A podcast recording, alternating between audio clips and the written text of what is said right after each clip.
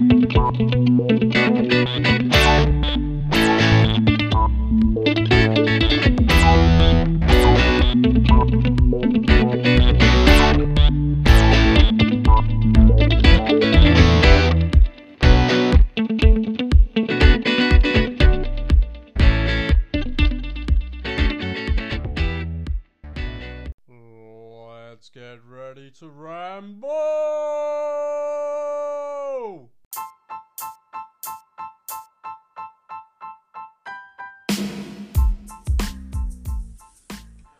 Welcome to another Tabletop Ramble. I'm your host Jacko.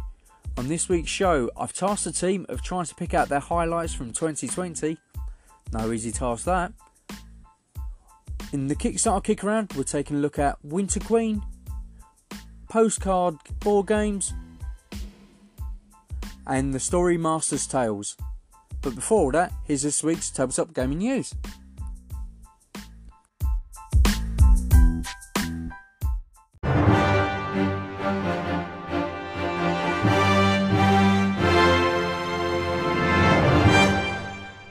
For all you miniature war gamers, Warlord Games have announced that they are going to do American Civil War.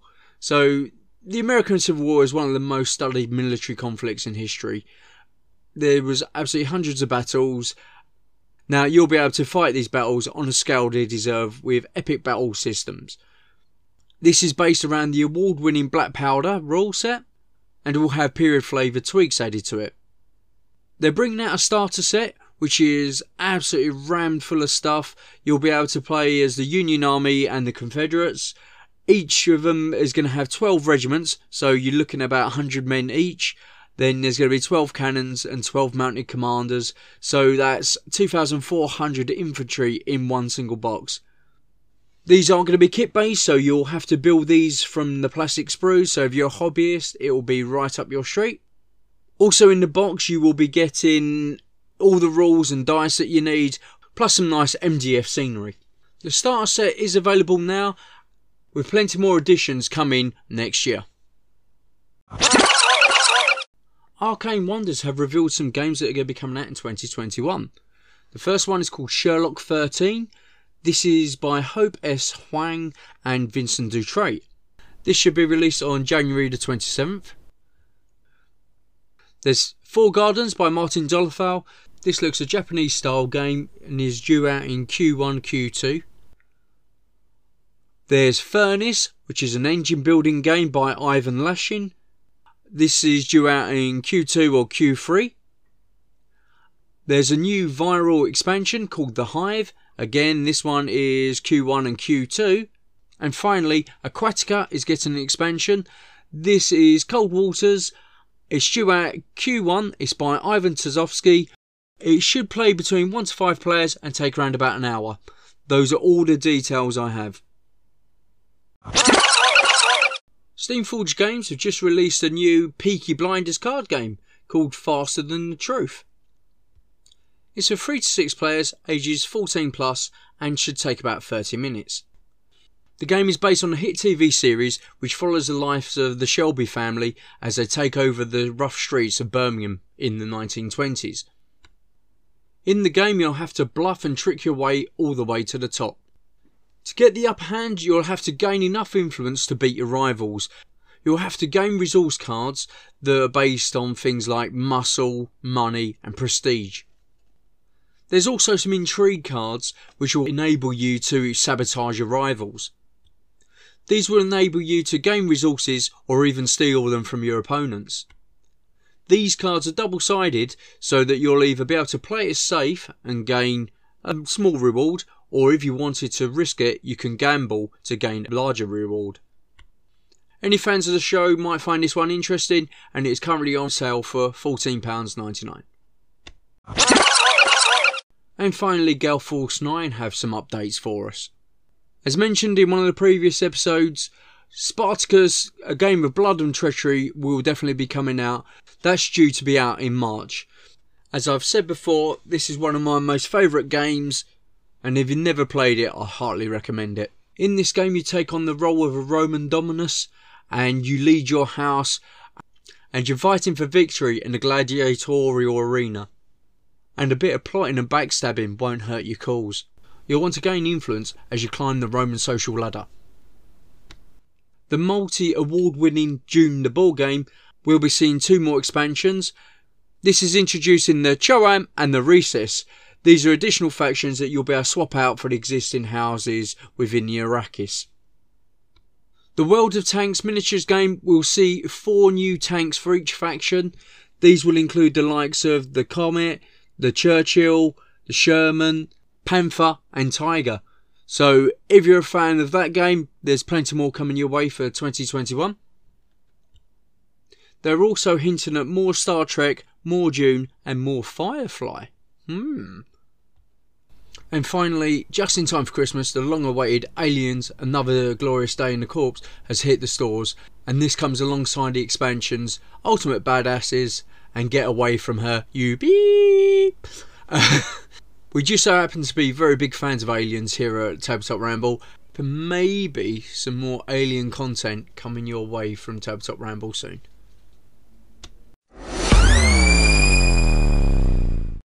As the year is coming to an end, I'm sure we'll all look back and think, oh, what a year that was, and can't wait for it to be over. But here at Tabletop Ramble, we do like to look on the bright side. So I've tasked the team with trying to pick out their best moments from 2020. So let's hear from Adam first. Okay, so my top five games or gaming products of the year, and um, the first four are all um, accessories that I've used to play the final one that's in the top spot for me. Um, and they have, can you hear the snow and hail banging against my window? Deepest, darkest winter. Um, and the first one is the Mythic Games emulator deck. Um, and this is by Word Mill. And this was a bit of a, a revolution uh, for me. It uh, has allowed me to play any of my role playing games solo, which has been important to me during this pandemic. Um, and it's, it's kind of done my uh, well being wonders because I'm a bit of a collector of role playing games, but then it brings me down that I don't get to play them all. Um, and that be, can be because of finding players can sometimes be difficult, although in this new world of, of the internet, it's, it's much easier than it ever was. But I do have a big collection of role playing games that I don't always get the chance to play. Now, the Mythic GM emulator has enabled me to play all of them. Um, solo. So any spare time I've got, I can sit in front of my computer um, and, and, and, and play these. Uh, the reason I say computer is because I bought the uh, digital version of GM Emulator, but you can buy it as a physical card deck. So it's a deck of cards. Uh, you may be asking, well, what, what does that do? Well, when you would normally ask uh, a games master, your dungeon master, a question, you ask the GM emulator. It's an oracle. You ask the oracle a question. So you may uh, say, "Oh, I've, I've, spotted." You you may have got to a stage where you've spotted uh, some some uh, goblins up ahead, and you may uh, ask the GM emulator, "Have they spotted me?" A simple yes or no question. There, and you flip cards, and it might give you a yes or no depending on the situation, how the game's been going. There's a thing called the chaos factor. If, if things have been going well for you, then um, it might be um, less likely um, that things will, are going to get worse. Um, but the other way, if the chaos factors, uh, things have been going bad, then they might get even worse now. Um, so it's a fantastic resource. It gives you prompts um, of, of, why people might be acting in a certain way, um, why incidents have suddenly happened. Uh, it gives you inspiration for NPCs. So an absolutely fantastic resource um, and has revolutionised uh, my gaming for this year. Cause never really had the resources or the opportunity or the motivation to do solo uh, role playing, and Mythic Emulators just made it so easy. Um, which then leads me on to well, that did lead me on to I thought, well, this is fantastic. Um, what else have these guys created that can help me with my games? Um, and I discovered the Adventure Crafters deck, which which kind of takes um, the the Oracle a step further. Where the GM emulator can be a spur of the moment thing, you're asking the uh, Oracle, you're asking the games master questions. The Adventure Crafter is another deck of cards, but is more about the prep. So before you start the game, it can help you come up with uh, adventure seeds, ideas for what today's session is going to be about, and it guides you through that. It has so many inspiration points in there, and you come up with adventures that you know, it amazes me. I didn't even know they, those kind of things were inside my head. And that's the good thing about these two products. They pluck ideas that must be in your head already, but I would have never been able to articulate it without the prompts and the guidance that these two decks provide you. When you first look at these cards, it, it just seems so complicated, but the the rules uh, and the guidance within that come with these decks is so easy to use once you get your head around it. Like any game, really, once you've learned the rules, um, you know you, you, pick it up quite quickly, but can look intimidating to begin with. So you know uh, that enables me when I've got a bit of extra time, might want to do some prep, but I'm not scared of using the GM emulator either and just throwing myself into a game and seeing where the deck takes me in my own imagination and, and using these two uh, products to stimulate my brain and, and pull out, like I said, ideas and uh, adventures that I didn't even know were up inside there. On a similar theme, another thing I've been using lots this year is the Games Master's Apprentice, another deck of cards. Because these are things that don't take much much space up on your on your gaming table. You can easily put them away, and suddenly, you know, if you need them, pull them out, flip over a few cards. And what the GM uh, Games Master's Apprentice by uh, I think that's by Lazarus Designs. Um, we'll provide the links for all these. Um, it's it's a massive toolbox on the on a card. It gives you uh, NPC names. It tells you what's in their pockets. It tells you what you might smell, what you might see, what you might hear. Um, you can roll dice with it. You uh, has strange symbols on there to spark your imagination. Um, anything you could possibly need uh, in the middle of a game, you it's on a card for you. And I went all in with these, so I've got I've got the space version, the pirate version, the slasher horror version, the generic uh, fantasy version, the modern day version, futuristic version. I think they have even a pirate version. So any game that I could wish to play, um, I've got an assistant, an apprentice with me to help me uh, run those games. And this doesn't have to be solo. I have this deck when I'm running um, any role playing game um, with with other players. If if I can't think of someone's name, I might quickly just uh, flip over. Um, a GM apprentice card off if they talk to someone random that I wasn't really planning on them talking to. I might flip the card. Got, I know their name, um, and I can't remember whose advice it was I once read, but um, you know, think about what's in your character's pockets tells you a lot about them. Um, so I often flip over some Games Master Apprentice cards um, and find out what possessions they've got on them, and that can tell you an awful lot about a person, what they're carrying in their pocket. Finally, the fourth tool um, that I've been using um, to play the game I'm about to reveal to you um, is Une, the Universal NPC emulator. So those other products. The the uh, Games Master's Apprentice is fantastic at generating NPCs for you. Uh, I tend to use it just quickly for names, actually, and what's in their pockets. Um, the Games Master uh, emulator deck, again, very good at generating ideas of maybe, I tend to use that maybe more for the motivation of behind the NPC.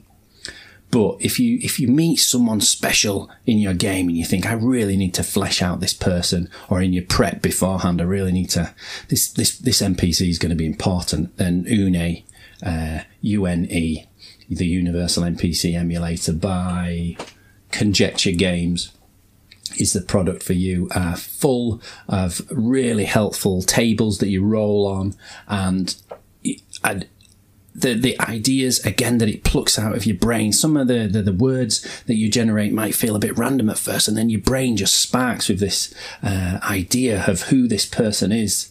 Um, so I think maybe these products do rely on your imagination, but um, I'm not sure I'm the most creative, imaginative person in the world, and I've pulled things out of my brain that um, are characters that I must have read about or um, they must be based on something that I've, a video game, a book I've read, a film I've seen in the past. And I think what this, these products are doing are just pulling those ideas out of your head or just combining, mashing together inspiration that my brain's filled up with over the years. And finally, for the big reveal, my favourite game and product of the year is Forbidden Lands by Free League. I, people have listened to me on here before and read my stuff before know I love Free League. I really enjoy their games. Um, and Forbidden Lands was sat on my shelf for ages. I bought the, I went all in, bought um, all the books, uh, the expansions to, to go with that because I just loved the idea and the artwork of it. But just didn't get round because I, I have a really uh, good Dungeons and Dragons group, um, and that was kind of uh, meeting that need within me to play out some fantasy. Um, so it kind of got sat there because um, I didn't feel uh, that motivated to go find some new fantasy players. But um, when COVID came along and it was harder to go to those groups, um, I turned to Forbidden Lands and after discovering all those solo products, Forbidden Lands was the first game that I went to to utilize those tools. Now, uh, if you're familiar with the uh, Year Zero rules uh, that, that, that that Free League uses for, for, for all their games, well, most of their games anyway, um, you're going to pick up Forbidden Lands pretty easy. It's got um, quite a bit extra on top of it. So if you maybe uh, Tales from the Loop, or um, some of their newer games, Vaesen, Alien RPG. Um, I find Forbidden Lands has got a, um, it's a bit more complex than those, but you'll pick it up quickly if you've played those games before. And if you haven't played those games before, it's not um, that difficult to pick up. But it's set in a world where um, there used to be there was this red mist that covered the land, so people had to uh, stay very local, or you got ripped to shreds um, by the red mist if you ventured too far. So the world was quite, quite small for people. Didn't always wasn't always the way. Red mist came along, people's worlds got much smaller. They had to stay local, and then the game's now set where this red mist um, has started to dissipate, and you can people are. Uh, bravely re entering the world, venturing a little bit further each day to try and find um, and reconnect perhaps some of the old towns and villages and. Um, and loot some of the uh, abandoned temples and things like that. So um, it's a it's a game of of rediscovering, repopulating the map really, um, and meeting all the strange and wonderful creatures and people along the way. I've been playing a goblin um, who was abandoned by their, his parents at birth. And one of the interesting things about Forbidden Lands is that that, that halflings and goblins are related, um, and that sometimes halflings can give birth to a goblin, or sometimes goblins can give birth to a halfling. Um, so actually, my character, we we don't know if his parents were halflings or goblins. They abandoned him um, at birth. Uh, he was given over to this mysterious tree uh, called Bakari Arjun. Uh, again, just plucked out of my head. Um, that's the situation I was presented with. Flipped a few cards. This wonderful character that I've enjoyed role playing, Bakari Arjun, uh, the elf that's grown into a, an, an, ancient tree. Anyway, um, the wolf pack that lives in this glen with Bakari Arjun bring up my character, the goblin. Um, and his adventure starts quite gentle, really. He's living in this glen, never really ventured out of there because of the red mist. Um, and one day, some hunters come along, and that's where my adventure begins, really. The things start to go wrong from there. And um, Tick is my character, is called. His um, world is never the same again um, once he realizes that other people living the world and are out to get him or would come and kill his wolf pack so absolutely fantastic game. You, you didn't come here to listen to my adventure, just my uh, product uh, recommendations for the year. But uh, maybe that gives you an illustration of um, how using all those tools um, I've been telling you about just uh, plucked that idea out of nowhere. Really, maybe there was a bit of inspiration from the Forbidden Lands books because they they talk about how elves, ancient elves, sometimes just kind of become uh, not really abandon life, but slow life down and and may become uh, growing to these ancient trees. Um, so that maybe that's inspired that idea that, that, that, that the cards helped me develop. Um, but yeah, what it's for a fantastic game. Good combat system, good uh, adventuring, discovering system, repopulating that map. Uh, very much enjoyed that uh, combined with all those uh, solo playing tools. So yeah, a, a book, a role playing game, beautiful role playing game that was sat on my shelf, probably wouldn't have got played for ages, has now um, really uh, enriched my life and really enjoyed playing it this year. Hello to all you tabletop ramblers. This is Rob here with my 2020 roundup. this shouldn't take too long.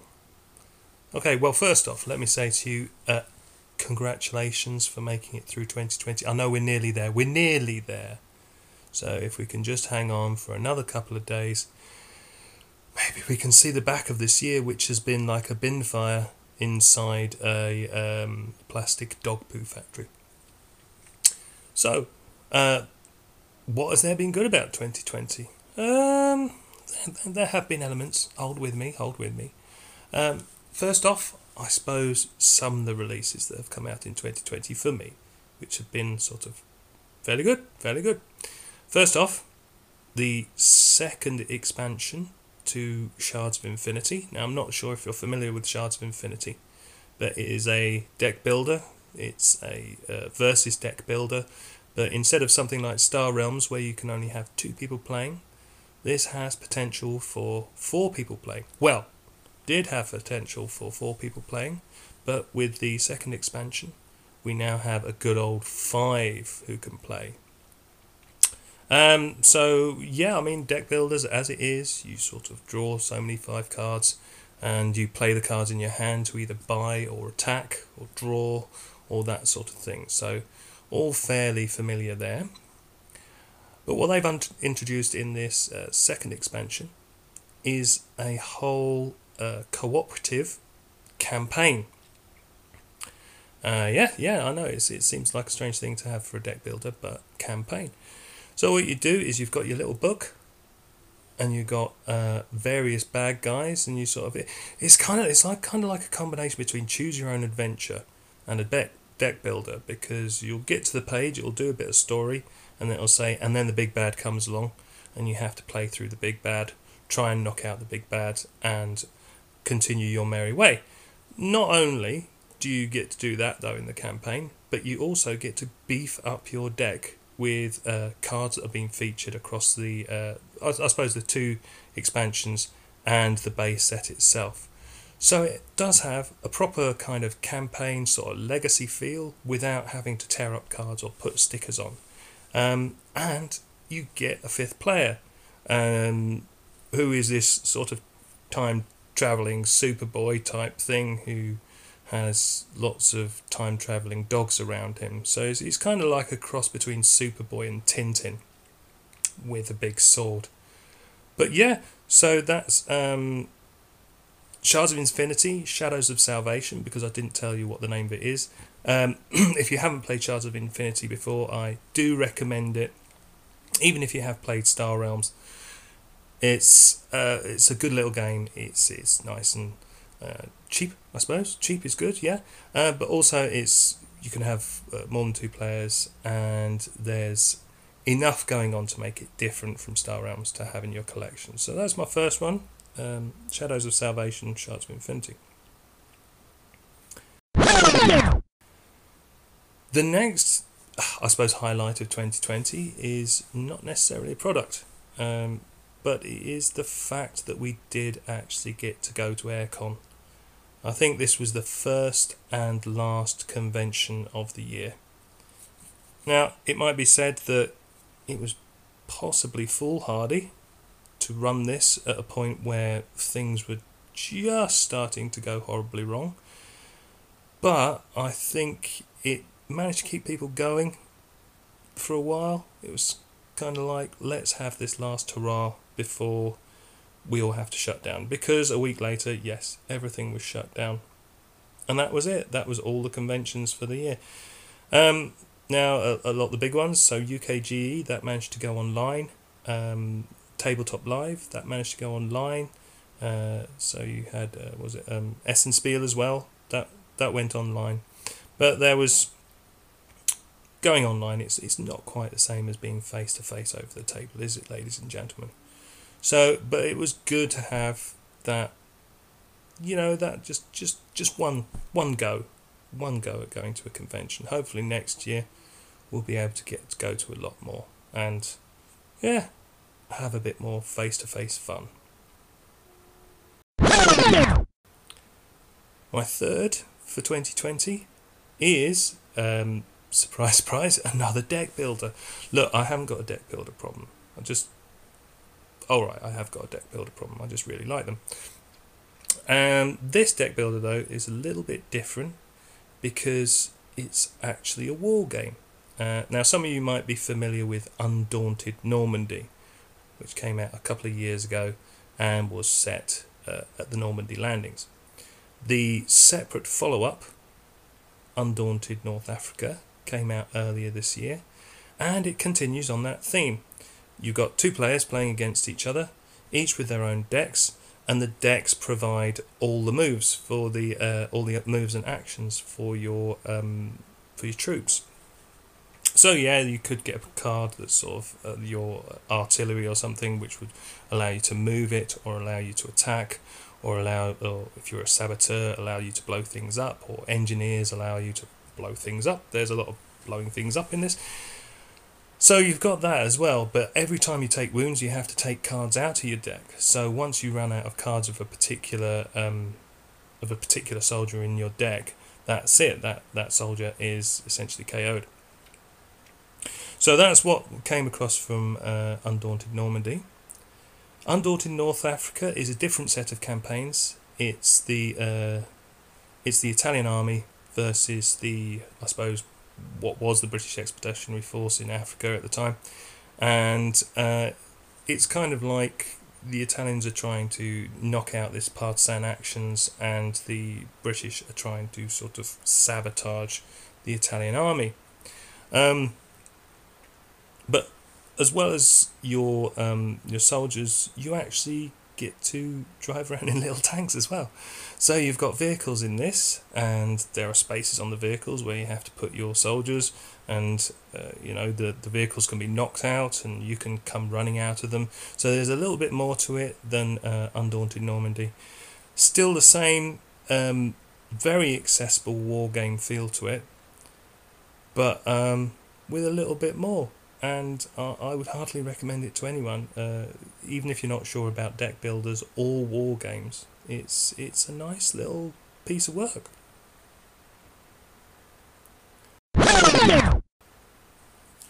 The fourth thing for the year. Um, okay, I know 2020 has been horrible, but there have been some some nice bits to it, and one of the nice bits to it was you end up meeting people who you never really come across before, uh, only a couple of doors down. So this is a kind of uh, dedicated to someone who I've made friends with just down the road, and uh, they're a gaming friend. And the reason it all came about is, uh, if you remember right at the beginning of lockdown, people would leave things on their walls. So if they sort of uh, finished a book or finished a DVD or or finished whatever or had toys or things like that, they just leave them in their walls because they knew that people couldn't get out to sort of non-essential shops or things like that. But they thought, well, I've done with this. It's you know it's just taking up space. Why don't I give it to someone else? So I was sort of walking down the road doing my allocated piece of exercise, and lo and behold, I saw on this wall uh, someone had left uh, a couple of games and the freebie game from Airecon, which was Don't Get Got. And I thought, this person, whoever they are, must be a gamer. So, um, after about a month, got up the courage to finally say, right, okay, what's the worst thing that can happen if I post something through their door and say, uh, do you play games? By the way, I live up the road. Um, I didn't really think about that at the time. It could have gone horribly wrong. So I did like write a little note, post it through the person's door, and a couple of hours later, I got a response through my door saying, yes, I like to play games, and I didn't realise there were any games in the area, or I didn't realise there were any gamers so close. So let something set something up. So um, yeah, we've had a couple of gaming sessions uh, in back gardens and things like that. But it's nice to know that you know people are out there, gamers are out there, and not as far away as you think. And that one day when we can all get round the table again, it'll be it'll be cushy, it'll be groovy, it'll be lovely. So a little reminder of normality there.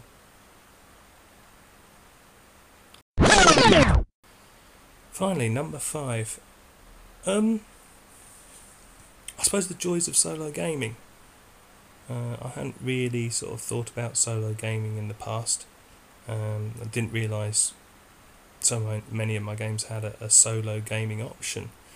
But, you know, needs must when the devil drives. So, there have been a couple of games which have um, really helped with the whole solo gaming uh, thing. The first one is Underwater Cities, which is a sort of funny little sort of build your city uh, work placement game. Uh, but it also has a really tough solo um, solo thing, which I haven't managed to beat yet. Uh, so that kept me going for a while. And also, I mean, this is this cut this counts as a new thing for 2020, and that is uh, ultra tiny epic galaxies. Uh, if you're um, if you're familiar with the tiny epic games, you'll know that sort of you get this little box which usually contains a lot of game. But with the ultra tiny epic galaxies, it's an even littler box which contains just as much big game. Um, and what was really surprising about it is that with my you know my massive sort of coal shovel hands, uh, I was still able to play the game comfortably. Uh, the dice weren't too tiny, the cards weren't too tiny, um, and yeah, it was. It's something that's basically the size of a normal deck of poker cards, um, and it's a lot of game in a tiny box. It's also very cheap. I do like cheap games, uh, especially when they've got lots to them. So um, that's about it for 2020. I'm hoping that 2021 will improve. Uh, I think any improvement will be a vast improvement, uh, considering that 2020 hasn't been wonderful. Anyway, uh, so I say uh, Happy New Year you all. Hope to see some of you in the new year when we can work out what normal is again. Okay, bye. Hello, once again, it's Pete here, uh, offering some of the highlights I've experienced over the last year, the best of 2020. It's been a heck of a year in regards to gaming opportunities. COVID's really made a mess of things, so um, what I've done is have a look at the games that have really worked this year for both myself and my family. Um, I'm sure all of us have had some experience this year of the joys of playing games via Zoom or some form of cam recording device. And there's probably a couple of games which have worked really well for a lot of people. Um, but the two games that I'm going to pick out which have worked really well for us, one which you've already heard of, um, game called Deep Sea Adventure, but another one which is worked really well is a game called Skull.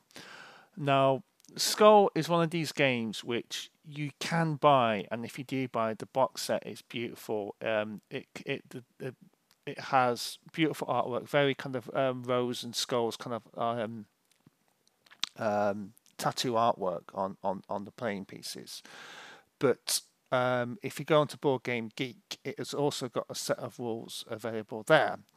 But I'm getting ahead of myself because I'm not actually explaining the game to you. Um, Skull is it's a bidding game, um, much like poker, um, but it's a lot simpler than poker. Each player has only Let's have a look. They have four cards.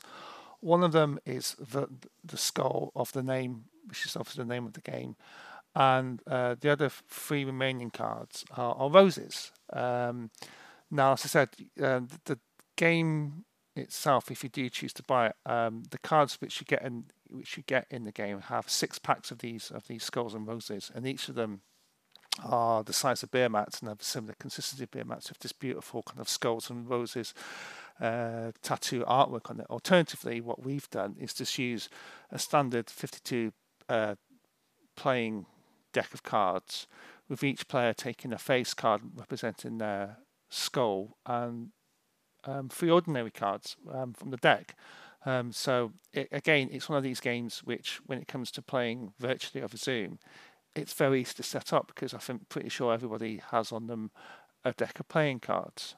So once you've sorted out your personal deck of cards, um, you you each take turns in taking a card from your hand and playing it face down in front of you. Um, each player, after each player has taken a turn, you have a choice of adding to your own deck or placing a bid. Um, and then you carry on to the next player. Once someone's made a bid, uh, then the you can't put any more cards down in front of you, but you just have to bid.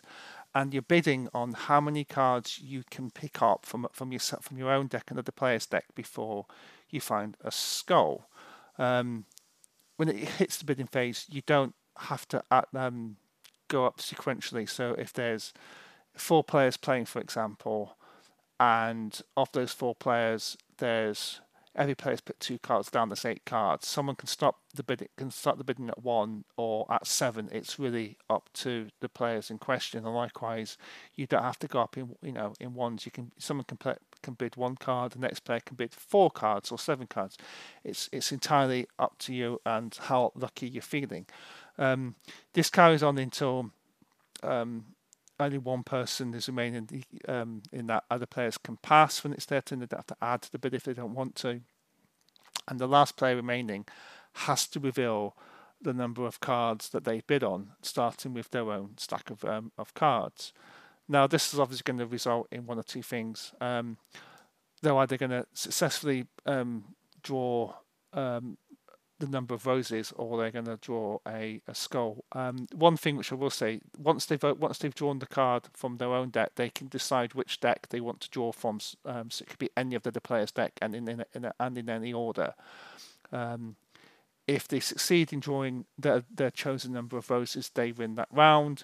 If they don't and they draw a skull, they have to forfeit one of the cards in their hand to the player whose stack they drew the skull from.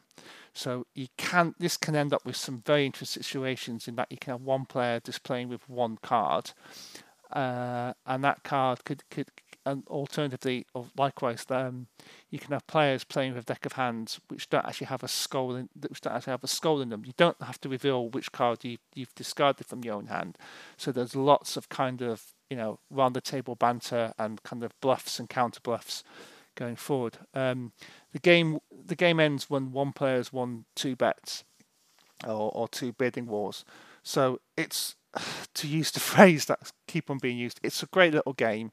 It's very easy to set up. It doesn't it doesn't outstay its welcome, and it's something which you can set up um, quite easily with anybody um, owning a deck of cards. So yeah, the first game, my first highlight of 2020 has to be playing Skull with other people via I think it was Facebook Messenger we used, but because it's such a straightforward game, it, you you can get anybody playing it really, family, you know, friends, family, uh, or other gamers. So yeah, first um, recommendation of or not recommendation, the first highlight of this year has probably been playing Skull with with lots of players and having a laugh online. So, as I've already mentioned, uh, COVID's really messed up um, opportunities this year to um, play games with groups of people. So, I've probably done what most people most people in the gaming community have done is if you can't play with people that you normally play with, you turn to those around you and constantly suggest games to play. Um, because obviously there's myself, my partner, and uh, my young child, all of which I've mentioned in previous podcasts. Um, we've really been looking at um, two-player games as an, as um, ways of bringing opportunities to bring to play games forward. Um, I've already mentioned Santorini, and that's probably been the big hit with Caitlin, uh, my six-year-old this year. But another two-player game that I got this year is, which has worked really well, is a game called Hive. so well. In fact, I think I spent because um, I got it for my birthday. I think I spent pretty, pretty much all day playing it. It's it's um, it's I found it very addictive. Um, if you haven't come across Hive, um, it's a two-player game. Um, it's an abstract game, and each player has a number of beautiful beautifully weighted um, hexagonal pieces, each with insects on them. Um, let's have a look. There are there's one, two, three, four, five, one, two, three, four, five different types of playing piece.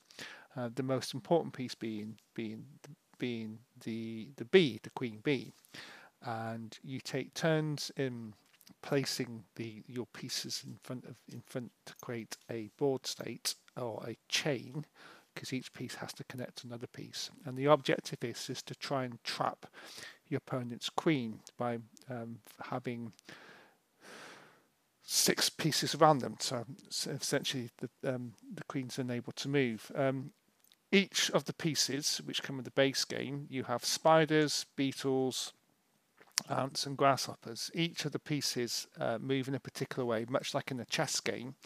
And yeah, um, it's actually being compared to chess. Um, it's also well, the only game that I'm aware of that's actually been uh, recommended by Mensa. So it's it's it, it can be a bit of a brain burner, and um, yeah, it just it's got a great weight to it. It, it unlike chess, it plays in probably about I'd say maybe ten minutes. It, doesn't overstay its welcome, and yeah, it's really I love it. It's really say it's, it, it got to the point where when I was playing it with with, with both Terry, my partner, and, and Caitlin, I'd be like, "Can I just take a photo of this? Because I think I, one of us has won. But if if I'm right, I'd like to go back to where the game state was at now, and talk through what happened and how we got here. It, it's it's one of these games which um, it can it's incredibly cerebral, but it's also it can become a game which you're sharing ideas and you know um, uh, ways in which the game's played and how the game got into a particular state. So it, it's a game which does create conversation. And as someone who who's never really been a big fan of chess, I found chess just a little bit like an examination at times. It, it gets to the point where it's just like, oh my god, I don't know what I'm doing with this. With Hive, you can play out game states quite quickly, um, and you know set the game up again quite quickly. So unlike chess, it definitely doesn't overstay its welcome. Um, just to give you an indication of the pieces, I've mentioned that you've got spiders, you've got beetles, you've got ants, and you've got grasshoppers. Um, spiders move three, three um, um spaces around the actual the chain. Uh, beetles climb over the chain. Ants move all the way around the chain, the number of places that you want, and grasshoppers jump over the chain. Um, the game's played, by, like I say, by playing pieces. Um, you take it in turns to play pieces. Um, you can't play a piece next to an opponent's piece. Uh, uh, um, obviously, that's not the case with, with the first turn, but other than after that, you can't play a piece opposite um, or, or touch an opponent's piece, and you can't use that particular piece's ability until you've played your queen, which you have to do within the first four rounds of your turn. Um, and that's it. Um, oh, and the queen can move one space along, and that's pretty much the, the game. You know, it's um, when it's your turn, you can either um, move one of your pieces in, in the way that it moves, or you add another piece, and the first player that has their opponent's uh, queen trapped is the winner. It, it sounds simple, but like most deceptively um, complex games, it, it, starts off very simple, and then you create a game state where it becomes exceptionally complicated very quickly. The other thing um, I also have to mention is that you can't break the chain of pieces. So if you've got, say, six pieces, and one of the pieces after you've moved it has created a gap in the chain, that would be classed as an illegal move.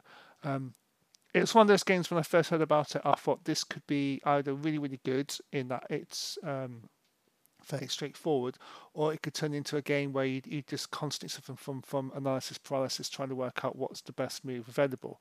And that's not to say analysis paralysis doesn't happen in the game, it does. But because the game plays quite quick, you're not spending 20 minutes thinking, well, if I make this move, does that person make this move? And you know, messing up a, a, game strategy for a game which is going to last you a long time. Um, so yeah, Hive, great little game, so that again, um, which plays two players and there's is overstays welcome.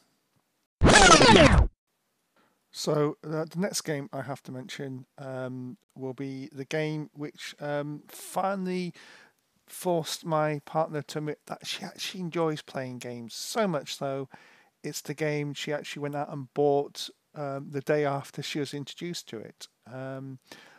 There have been opportunities this year uh, to play with people um, outside the household with lockdowns coming and going and people moving, or areas moving in and out of tiers. And one of the games that um, uh, we, Tay was, was introduced to and in love with, and it's probably the game which he would play at any opportunity, given the opportunity, is a game called Viticulture, or as we refer to it, the wine game.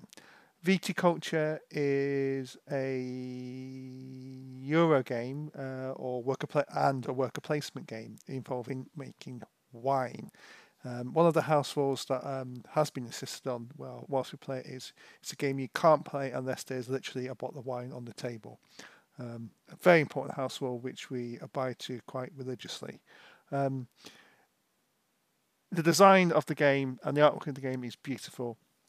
Um, it it looks really nice uh, and involves um, you making uh, wine. Really, that's pretty much it. Um, you start the game. Well, the premise is you've inherited you've inherited a, a vineyard from your parents, uh, and you select your parents like everybody does, obviously, uh, by drawing a mama card and a papa card. And on that mama card and papa card, it will give you your your basic game state of how many workers you have, which you can place in various areas on the board uh, how much money you have to which you can use to buy things, and how many cards you start off with. Um, there are several decks of cards. There's different uh, vines which you which you plant to grow uh, wine. There's summer visitors which have um, there's some there's summer visitors and winter and winter visitors which um, have a dramatic effect in the game, and it's one of the most obvious ways of winning the game. Uh, there's orders, which obviously, um, when you have the right uh, amount of wine available to you, you can you can fulfill an order and gain vict- and gain victory points, and also gain a residual income. The game is played over several rounds, each round consisting a year in the vineyard. Um, the board has various areas on on your vineyard, and you take it in turns in playing pieces uh, to either build structures which um, can help you store more wine or grow more wine or um, have more visitors and gain more victory points.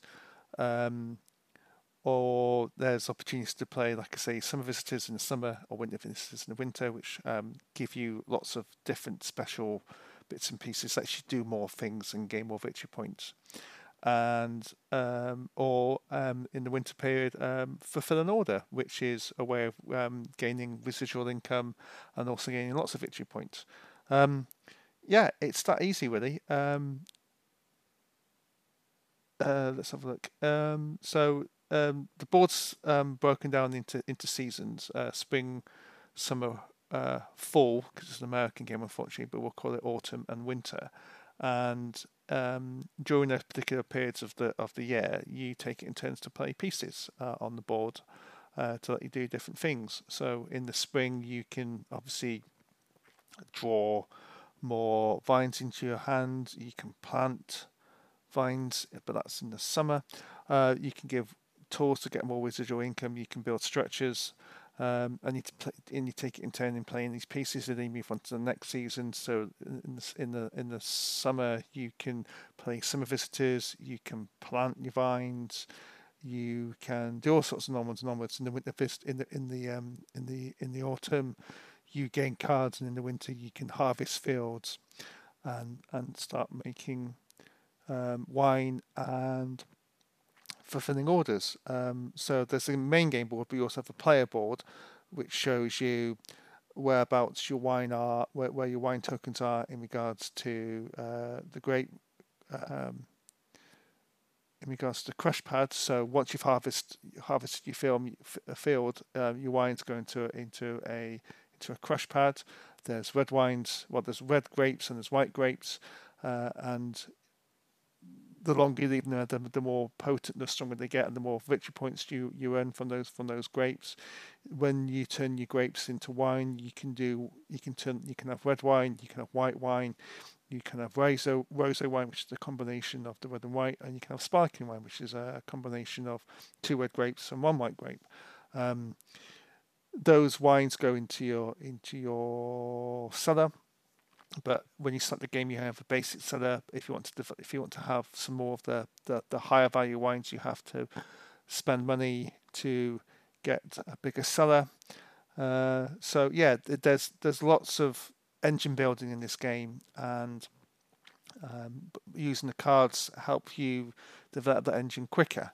Um, and that's the game. It's it's a Terry loves it. I mean, it, it, it it's very much the game which kind of um, she really got drew. Uh, she really drew to and um, growed with, and it really is. I think a lovely Euro game. Um, the the first person it, the, the, to win the game, you have to earn. Uh, I think it's twenty victory points, which you do by the quickest way of doing it is by, by basically selling wine using the wine order cards. But there are other ways you can get victory points by the which which the summer visitors and the winter visitors very much help with. Um, it sounds complicated.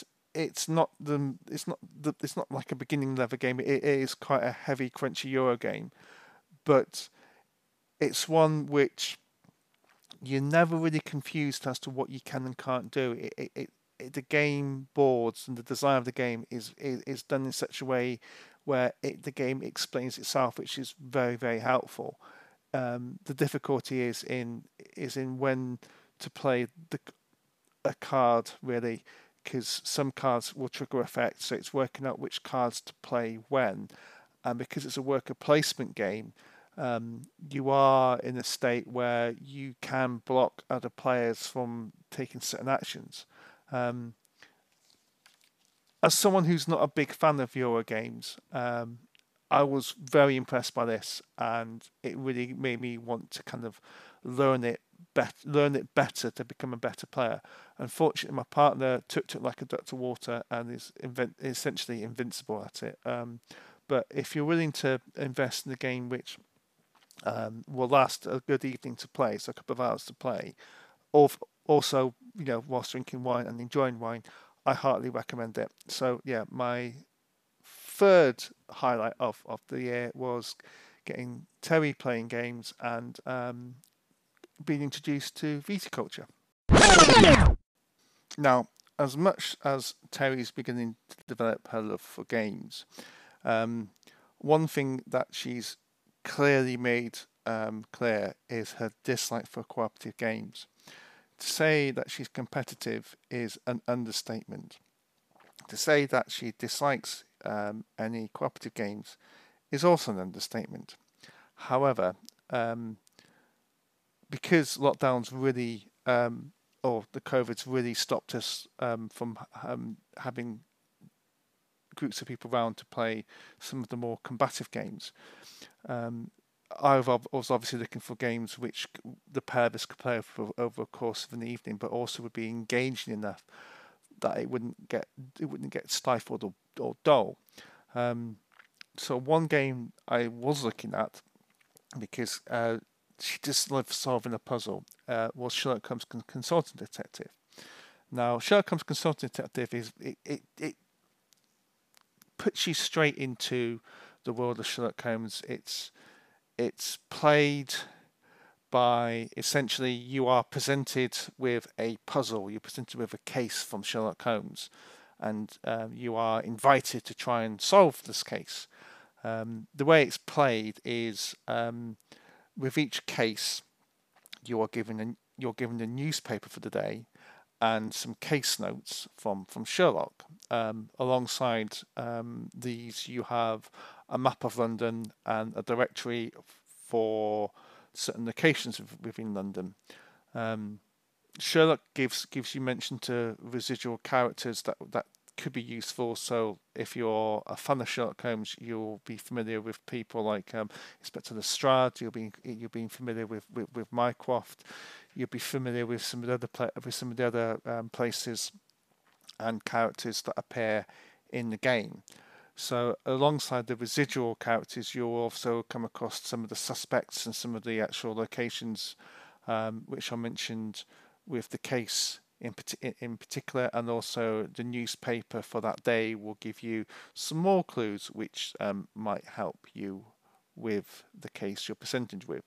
One thing which is of note is uh, as you progress yourself through each case, some of the clues may appear from a previous news from a newspaper from a previous case. So it's it's worthwhile bearing that in mind when trying to solve cases of that particular uh, day. It's one where you are you are essentially you know you are playing the sleuth and trying to develop um, the skills which make you comparable to Sherlock. Um, it, it's it's great. It's lovely. Um, it's one where you are scribbling notes down, trying to work out if, if a clue is a red herring, which will progress you to solving the case, or if it's something which is essential.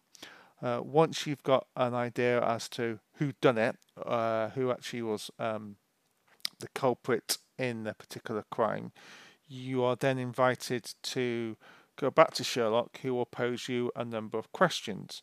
Um, the case book or the case the, the case um, notes which you're given, it, it, it it's got the same feel as a um, a choose your own adventure.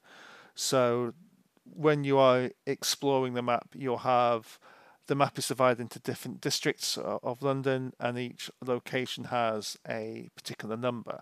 So if you're after information for a particular site, you find that particular area in the actual case notes and pick out a particular and find that particular reference point, that particular number, and you you read aloud what what happens there. Um, when it comes to um, approaching Sherlock, um, you are given a, a series of questions uh, which you are invited to answer, and then you come, then you read aloud what how Sherlock solved the case. Um, Sherlock will show you which locations he went to, uh, which um, and how he solved the case essentially. Um, he's assumed to score a perfect hundred, um, and that's the and that's the score to beat essentially. That's the score to get to get to. Um, you get points for going to for obviously answering the questions correctly. You you lose points for uh, for the number of locations you went to. So if you go around the board asking questions everywhere, you will start losing points. Whereas if you're if, if you've got a laser-eyed kind of vision as to it's clear this, this, and this, you will get more points. One thing which is of note is when it comes to um, consulting with Sherlock, there are questions which aren't always pertinent to the case in hand. So you're kind of trying to second guess when it comes to actually the cases in hand. Is this something which is likely to be asked, which is outside the case, or again, is this a red herring? So it, it it's it can be infuriating because you're trying to second guess. Actually, is this something which is going to come up when, when, when you when you do actually go and, and speak to Sherlock? Um, Terry loved this because she's a fan of puzzles. She hated it because um, she was waiting for other people, or myself rather, to catch up with her way of thinking. I, I, I did very much feel like, you know, Watson to her Holmes. But what she did enjoy was um, being able to actually kind of rationalize some of her thought processes and have someone to bounce those ideas off. So it's a game which you can play solo, it's a game you can play with a lot of people but I do feel having um, limited to two people is great. You know, you, you do feel as if you are immerse yourself in the world of Sherlock and Watson, and by having two people, you're not constantly battling to get yourself out and get your ideas heard, but, it, uh, but, at the same time, having the second person, it does sharpen um, what it is you're looking for uh, in regards to the clues and how you can go about beating Holmes. Um, we've done it right. We've gone. We've probably about halfway through the actual the original um, box, there are, I think there's about six different um, boxes consisting, consisting of about, I think there's usually about 10 cases in each. Um, like I say, we've got the regional consultant detective. There are the there are the there are the um, Sherlock Holmes consultant detective boxes out there, which I've heard great news about, and I'm sure we'll probably be picking up one or two once we finish this. Um, so yeah, if you're after a another game which you can play with a small group of people or a partner over the course of an evening, which again doesn't overstay its welcome. I would highly recommend Sherlock Holmes Consultant Detective. And as it's a game which is a cooperative game which my partner doesn't enjoy, and it's a game we, we, we've both enjoyed, it's definitely been my fourth highlight of 2020. So, my last um, big moment of 2020 was um, on my birthday, I finally managed to get myself um, given uh, a Grail game that I've been after for some time, which um, is a game that's out of print, and also a game that's set in the wonderful realm of 40k. Um, it's a game known as Forbidden Stars. Um, if you're unfamiliar with, with either 40k or Forbidden Stars, 40k um, is um, a part of the Games Workshop Warhammer range set in the far-flung future where there's only war. Um, and Forbidden Stars is a game that was um, commissioned by Fan- uh, Fantasy Flight alongside Games Workshop and uh, combines some of the great aspects of 40k into a dudes on the map um, um, war game. Um, I'll probably come back to this and give a more of a better review of the game at some point later. But um, yes, it it was a Grail game had been out for some time. It's been out of print, and to get my hands on it was just an absolute godsend. So yeah, glad to get my hands on it. Um, so yeah, uh, all in all, it's been a bit of an interesting year this year. Um, ups and downs, highs and lows, and uh, one to remember. Uh, hopefully, next year will be a better year all round, and there'll be even more fantastic memories to be made. Uh, till next time, this is Pete signing out. So, my review of 2020 well, it's been a pig of a year, hasn't it, for so many people? And I'm not wanting to trivialise just from a ball gaming point of view because I appreciate that people have lost their lives and their jobs, myself included in that last statement. But here at Tabletop Ramble, I do like to think that we are quite a positive bunch and we do like to try and find the best in a bad situation. So one of the big issues you'll find being a board gamer is that what you really need to play a good board game 90% of the time is people to play with and that's just not been possible for the majority of the year. So it's not really fair to review many games on that basis. Like many of the others, this is going to be quite light in the likes of big Euro games for example. But like I say, there has been some positives. Although COVID 19 did put a block on the convention scene and the uh, gaming groups, I do feel that the industry made quite a good effort in the trying to go online. Now, do I prefer these to meeting face to face? Of course not. But I do think that it was still a positive in the way that the industry was able to adjust and still produce some damn good quality things to view. I had a really good time looking at UK Game Expo, for example, and I took in a lot more side shows that I wouldn't normally get the chance to see. I still got a chance to play with other people that from across the country, utilising different things like Tabletopia and uh, Vassal, things like that. So again, we're, we're able to be quite a resilient bunch and find a good way of around things and trying to play. Now, this year led to a lot of children being away from school for quite a long periods where they had to be home tutored. Mine were exactly the same, and yeah, so that was interesting having a play teacher to your own kids. But what this did mean was that they were around quite a bit, and I was able to spend quite a bit of time playing with them. Now, a lot of the games I played with them will already be mentioned in the Gaming with Kids episode that we recorded earlier in the year. So feel free to jump back on that. What I would do, I'd like to highlight a couple that have been absolutely fantastic and I feel that have really brought us together. The first one for that was probably Zombie Kidz. It was absolutely brilliant to watch my children take the lead and give me orders and explain their ideas and what they wanted to do when it comes to taking out the zombies. I'm not going to go over too much of the details of how the game plays because that was mentioned in another edition. But the fact that this was legacy and the joy they got with the rewards. So this was a game that we picked up last Christmas and it's absolutely brilliant to think that the kids constantly were going back to it to pick it up to play it again. A game that's got that amount of replayability has got to be good. Star Saga's been absolutely brilliant for us this year as well. The way that I've been able to play with my kids, especially my young lad who's really keen to always get this out, and even if they just want to build the scenery. But it's been really good to actually go on an adventure with the little ones and I can't wait to actually go into some of the expansions as well and to see how far we can push this game. A game that I didn't mention in the uh, previous episode about gaming with kids was Untold Adventures Await, and this is a game that utilizes Rory story dice. It's absolutely brilliant for children that are quite creative and they like making up stories it's done from the point of a view where you're actually trying to make your own story, almost like a film.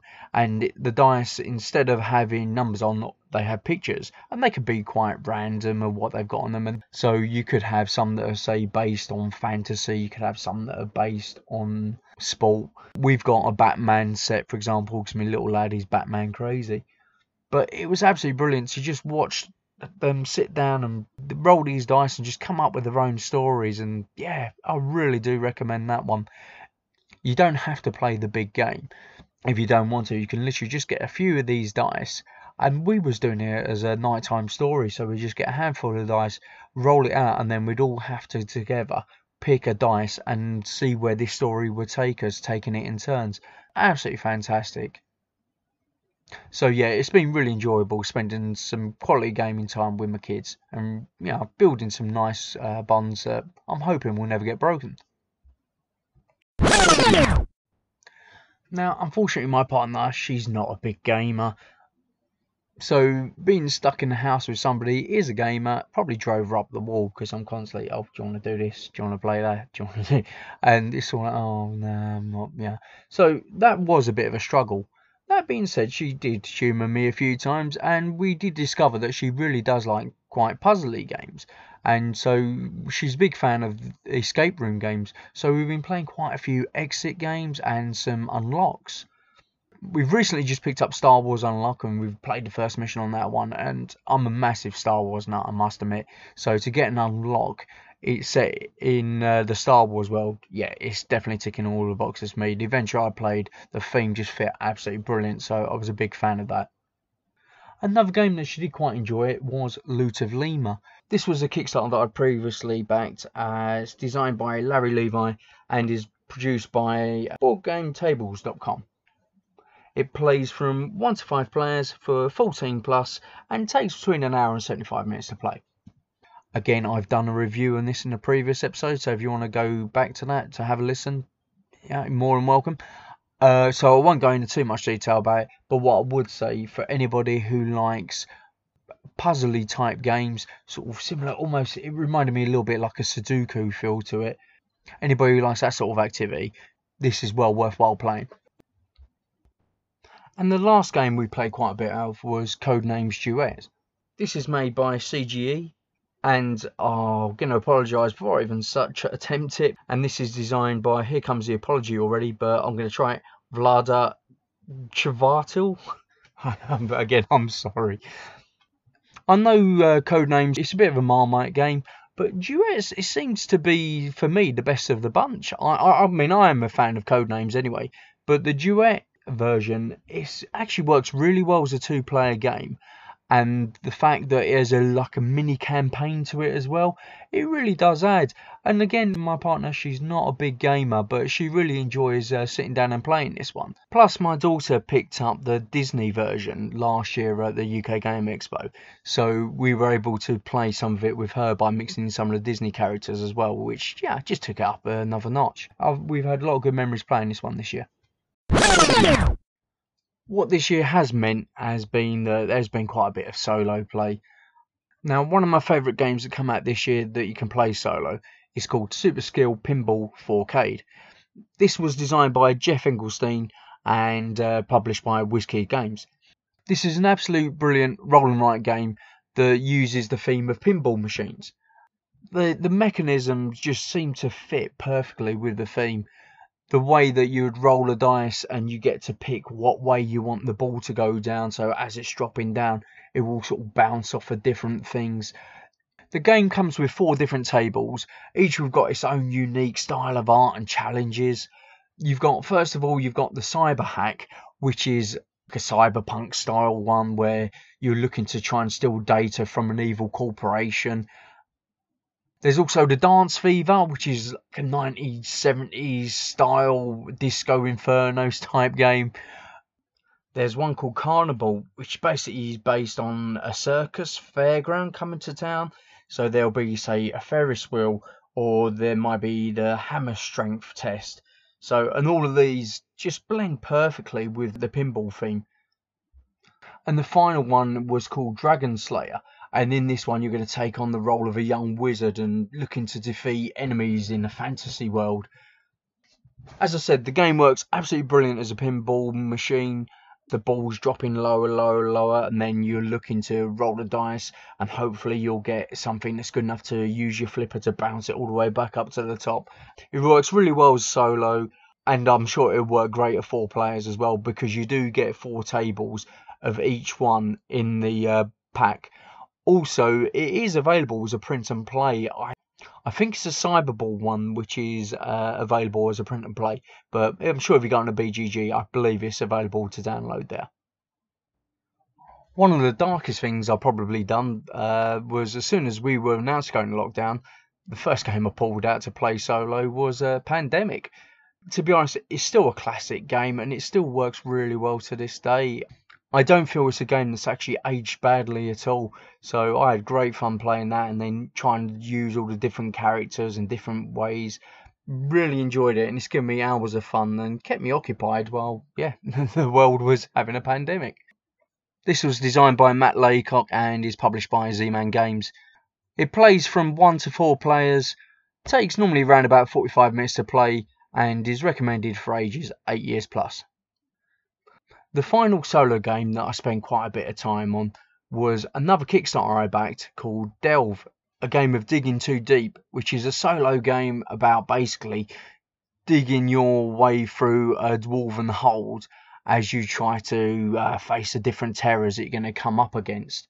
All you need to play this one is a piece of paper, ideally if you've got some uh, square grid lines on it, and uh, a pencil and a deck of cards. It's a very simple game to play. So basically, all you would do, you would just draw a card. So each card relates to something different that will be appearing on your map that you're going to draw. So for example, the hearts and the diamonds, they're generally pretty good to you and they'll give you, say, resources or goods that you can trade. Or the clubs and spades can be, say, natural rock formations or uh, rivers, or they can maybe be forgotten ruins from ancient libraries. If you're not careful, you could also uncover maybe horde of ravenous insects or maybe a band of goblins. It has a very nice simple combat system in it, which is sort of based around the rock paper scissors mechanic. If you defeat them in combat, then you're able to carry on going and uncover more of this dwarven hold to see if you can find more treasure down there. One thing you do need to be careful of is the Black Joker that could be in the deck. And if you draw that, then this one really is a big bad nasty, and you really do need your wits about you to try and get away. So, fantastic little game, dead simple to play. The thing I really like about it is that after, say, half hour of playing, you can look back and you've sort of created a nice little map as a reward for your adventure. Some people have even been known to keep these and then use them in their own RPG games as well. This is still available on itch.io. I believe it costs around about £7 and it's designed by Anna Blackwell. There's also a couple of other ones in there. So you've got Umbra, which is like a sci fi version where you're trying to colonize a planet.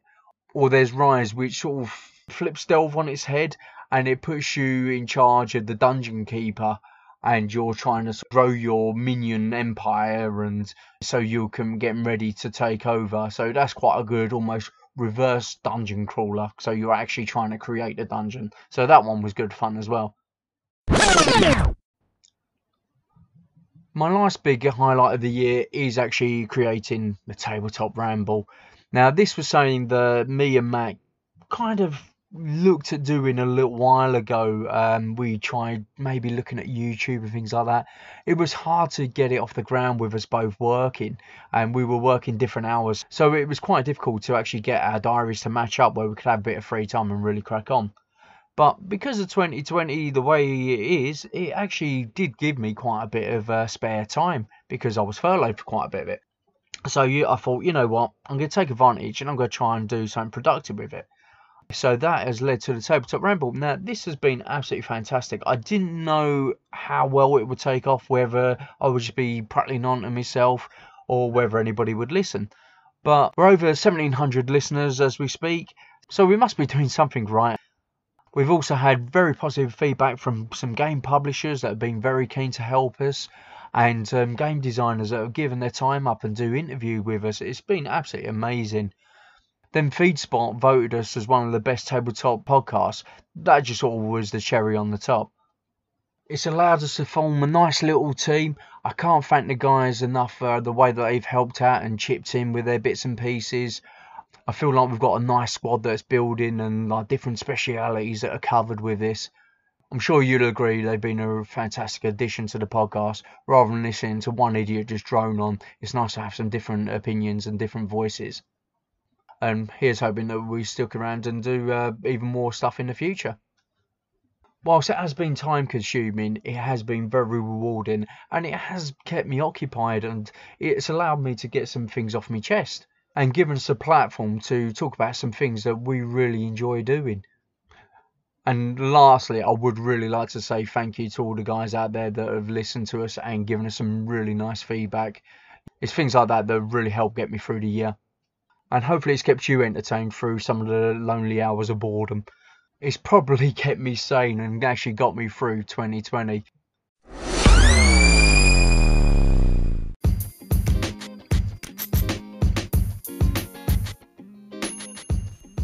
It's time for the Kickstarter kick around.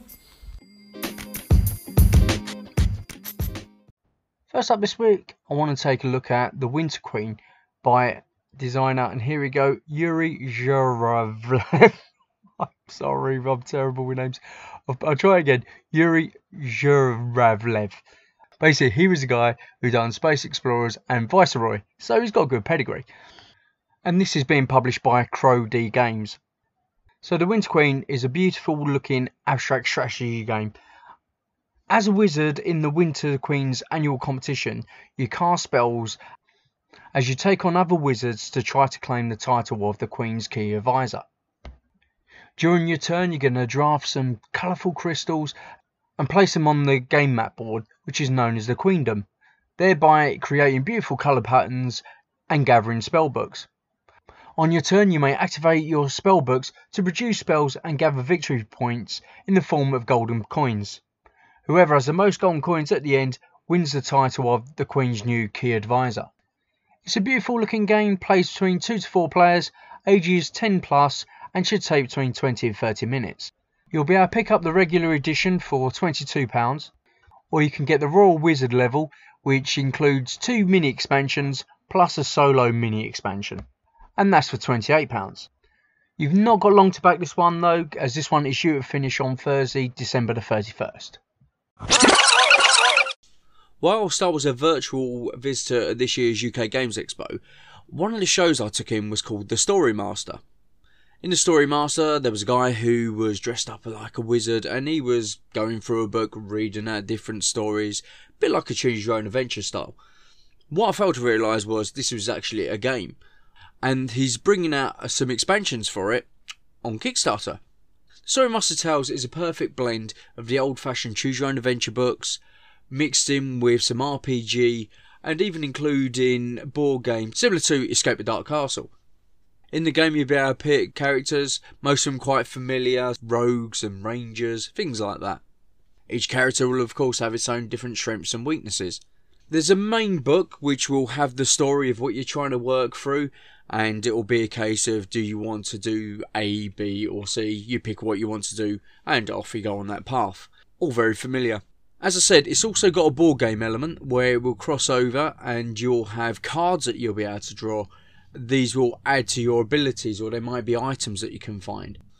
The artwork style is very reminiscent of old fashioned 80s black and white, very similar to what you find in, again, Escape the Dark Castle and fighting fantasy novels. In these adventures, you'll enter a world of folklore fantasy, epic storytelling, and mighty magic. It's set in the grim world of the 18th century dark fairy tales. You will make your own treacherous pathway through the deep dungeons, weird woodlands, and mighty towers, encounter strange mystical creatures, and find lost arcane artifacts. The game plays for 1 to 5 players and is recommended for ages 6 years plus. Playing time is between 1 and 3 hours. You can split it up how you want.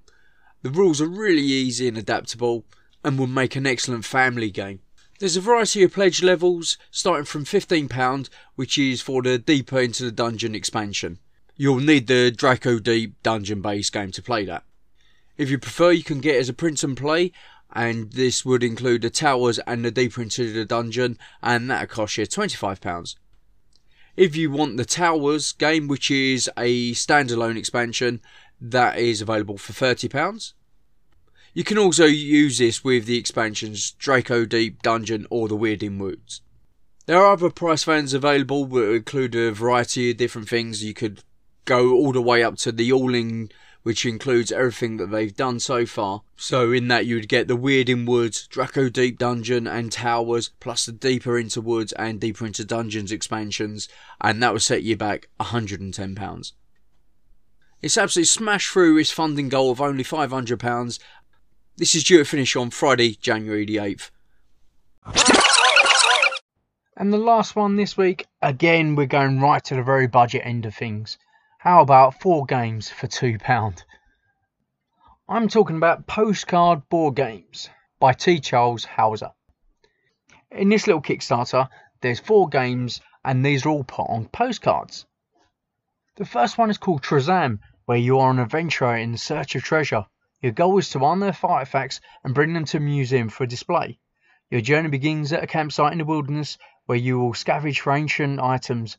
Once found, you make your way to the city, deliver the goods before the explorers do, but be aware for dangers lurk all around.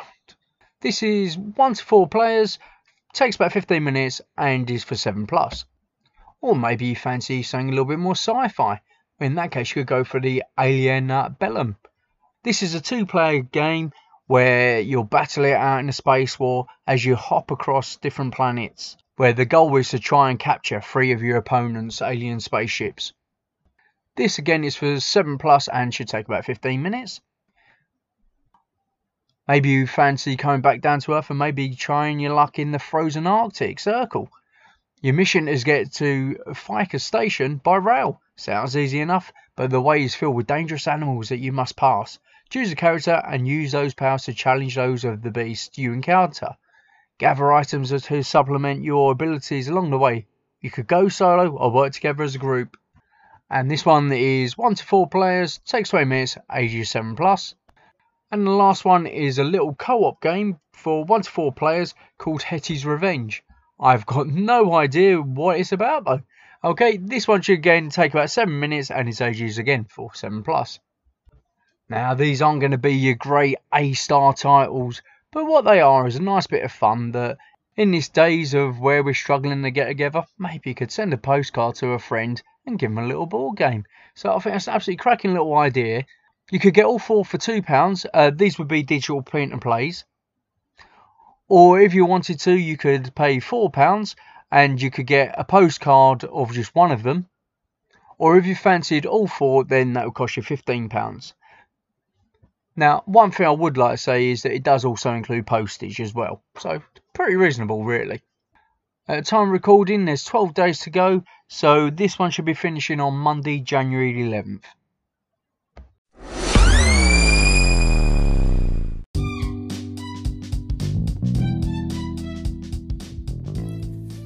Well, that's an end of another show and the last one of the year. Hopefully, 2020 hasn't been all bad for you and you've been able to pick out quite a few highlights yourself. I'd like to say a massive thank you to Adam, Rob, Pete, and Matt for not only today's show but for all the shows throughout the year. Here's hoping 2021 is a really good one for you. So, Happy New Year. Make sure you all stay safe, stay healthy, and we'll see you in 2021.